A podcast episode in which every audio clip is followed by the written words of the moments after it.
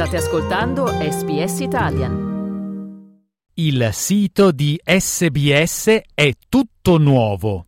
Se volete trovare le trascrizioni di questo e di tutti gli altri episodi, andate su www.sbs.com.au barra Slow Italian sbs.com.au slash slow Italian. Slow Italian Fast Learning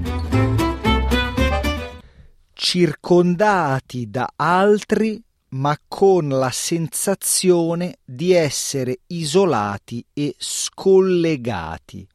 Un numero crescente di persone afferma di vivere il mondo in questo modo.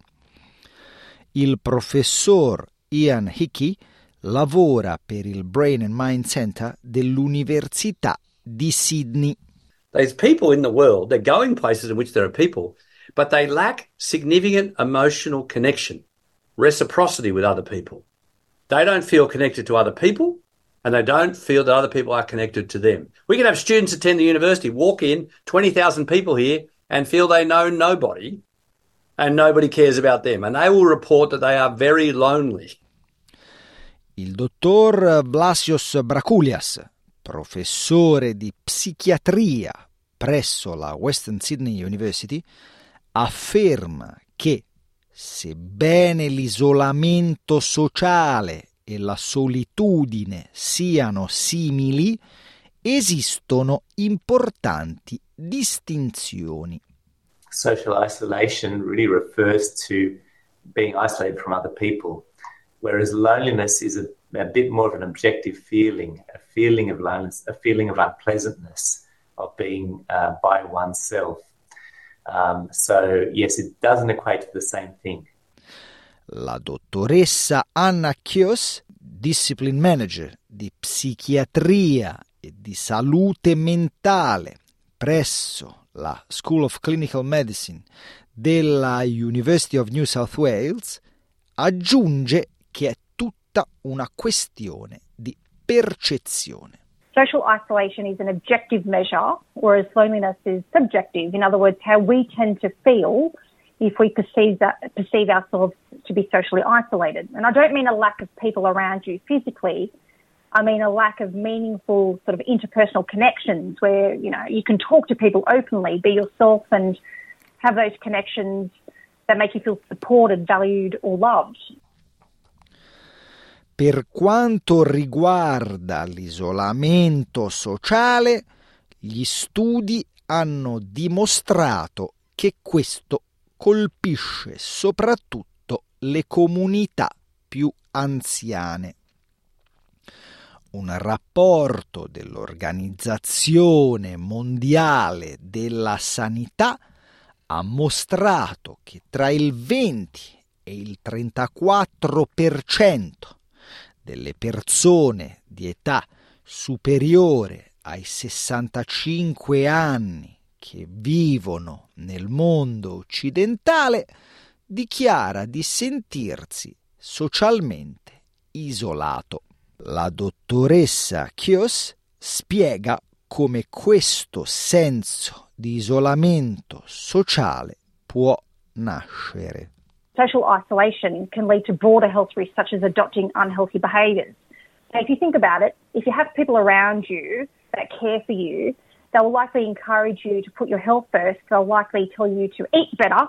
If they can see that you're not eating very well, they might tell you to exercise more, or they might encourage you to, to adhere to your doctor's orders and so forth. And they'll likely also pick up on any changed language or behaviour that might need your attention or the help of professionals. So having people around you is very, very protective from a physical health point of view. But when you're socially isolated, you are less likely to experience those positive influences that can have long term implications on your health. Il rapporto dell'OMS indica che l'isolamento sociale nelle fasce di età più avanzate potrebbe comportare maggiori rischi per la salute. Alcuni di questi rischi potrebbero essere depressione, diabete, ansia o demenza senile. Il professor Hickey spiega come la mancanza di interazione sociale influisca sui processi cognitivi del cervello. So, the way the brain works is by developing new connections every day and responding to the environment. The most complex environments we respond to are the faces and communications of other humans. It's quite complicated to actually interact with others, talk, speak like we are doing now, respond to their eye movements, their gestures, their body language, and they do that with more than one pe- person, do that in social groups, even harder than doing it on one to one. And your brain develops new connections in relation to that all the time. If you withdraw from that, if you're more isolated, those synaptic connections go down. And the efficiency of your cognitive processes depends on the functioning of those social connections. So, in a kind of use it or lose it kind of way, the more isolated you become, people tend to lose it. La solitudine, invece, ha una definizione completamente diversa. Loneliness is different because loneliness is a perceptual issue. So, to take the classic example, people often say, oh, old people must be lonely because they're more isolated. Actually, when you look at surveys of loneliness, older people are not that lonely, even though they're often more isolated. The most lonely group are young people. Secondo l'Australian Institute of Health and Wellbeing, un numero crescente di giovani dichiara di sentirsi solo.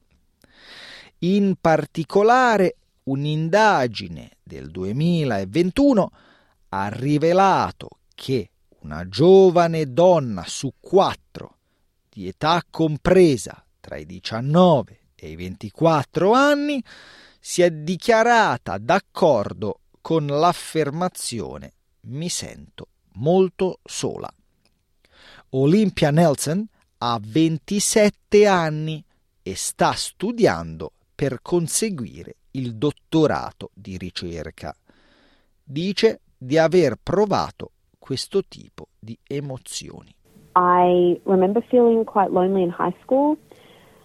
I had friends, but I had all of these kind of um, interests that I felt that I couldn't necessarily relate to people um, around me. Um, so at the time, I again like classical music was something that I was very interested in, um, still am, but I just remember feeling a bit like nerdy and like I didn't fit in. Olimpia ricorda un episodio degli anni del liceo che l'ha fatta sentire particolarmente sola e che, a suo dire, le è rimasto impresso. I didn't get invited to parties at high school, um, and people would talk about it around me, and I would know full well that I wasn't invited. And I remember this one girl saying, someone else, someone said to her, "Oh, are you inviting Olympia?" And she said, "Oh, Olympia's kind of out of the loop." So this was when I was about 16. That has always stuck with me. Like I'm just a bit out of the loop. Anche i social media e la tecnologia hanno una grande influenza, soprattutto sui più giovani.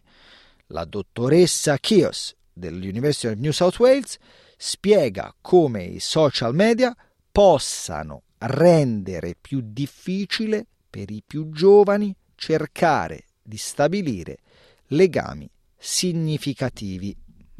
Older generations have the chance to see what it feels like and see the benefits of 100% of their interactions being face to face because that is all they had. In other words, I guess older generations are benefiting from social connections which were established prior to the use of mass technology and are now using technology to their advantage by staying connected to those connections more frequently. But by contrast, younger generations don't have that luxury of experience to reflect upon how life was like without the use of technology for social connection. And I think this is a real challenge for youngsters because they have to learn to negotiate the appropriate boundaries for themselves. Il professor Ian Hickey sostiene che i social media hanno anche dei lati positivi per i più giovani. most young people use social media and they use text to be in connection with other people. So, in fact, and a lot of groups who've had trouble connecting with each other, who didn't fit in well with their own local community, had communication difficulties or were gender diverse or from culturally diverse backgrounds, have actually connected with other people like them who don't live next door through social media. Altri, invece, sostengono che i social media abbiano avuto un impatto negativo, contribuendo all'isolamento sociale e alla solitudine. Olympia Nelson afferma che si cerca di classificare le persone in base alla loro piattaforma di social media preferita. It has a way of kind of pigeonholing or like putting putting people into boxes. Um, and this whole kind of like scrambling to put an identity to someone. So I think it's, it, yeah, I mean, in some ways, I think it's it's made it more difficult to engage with other people.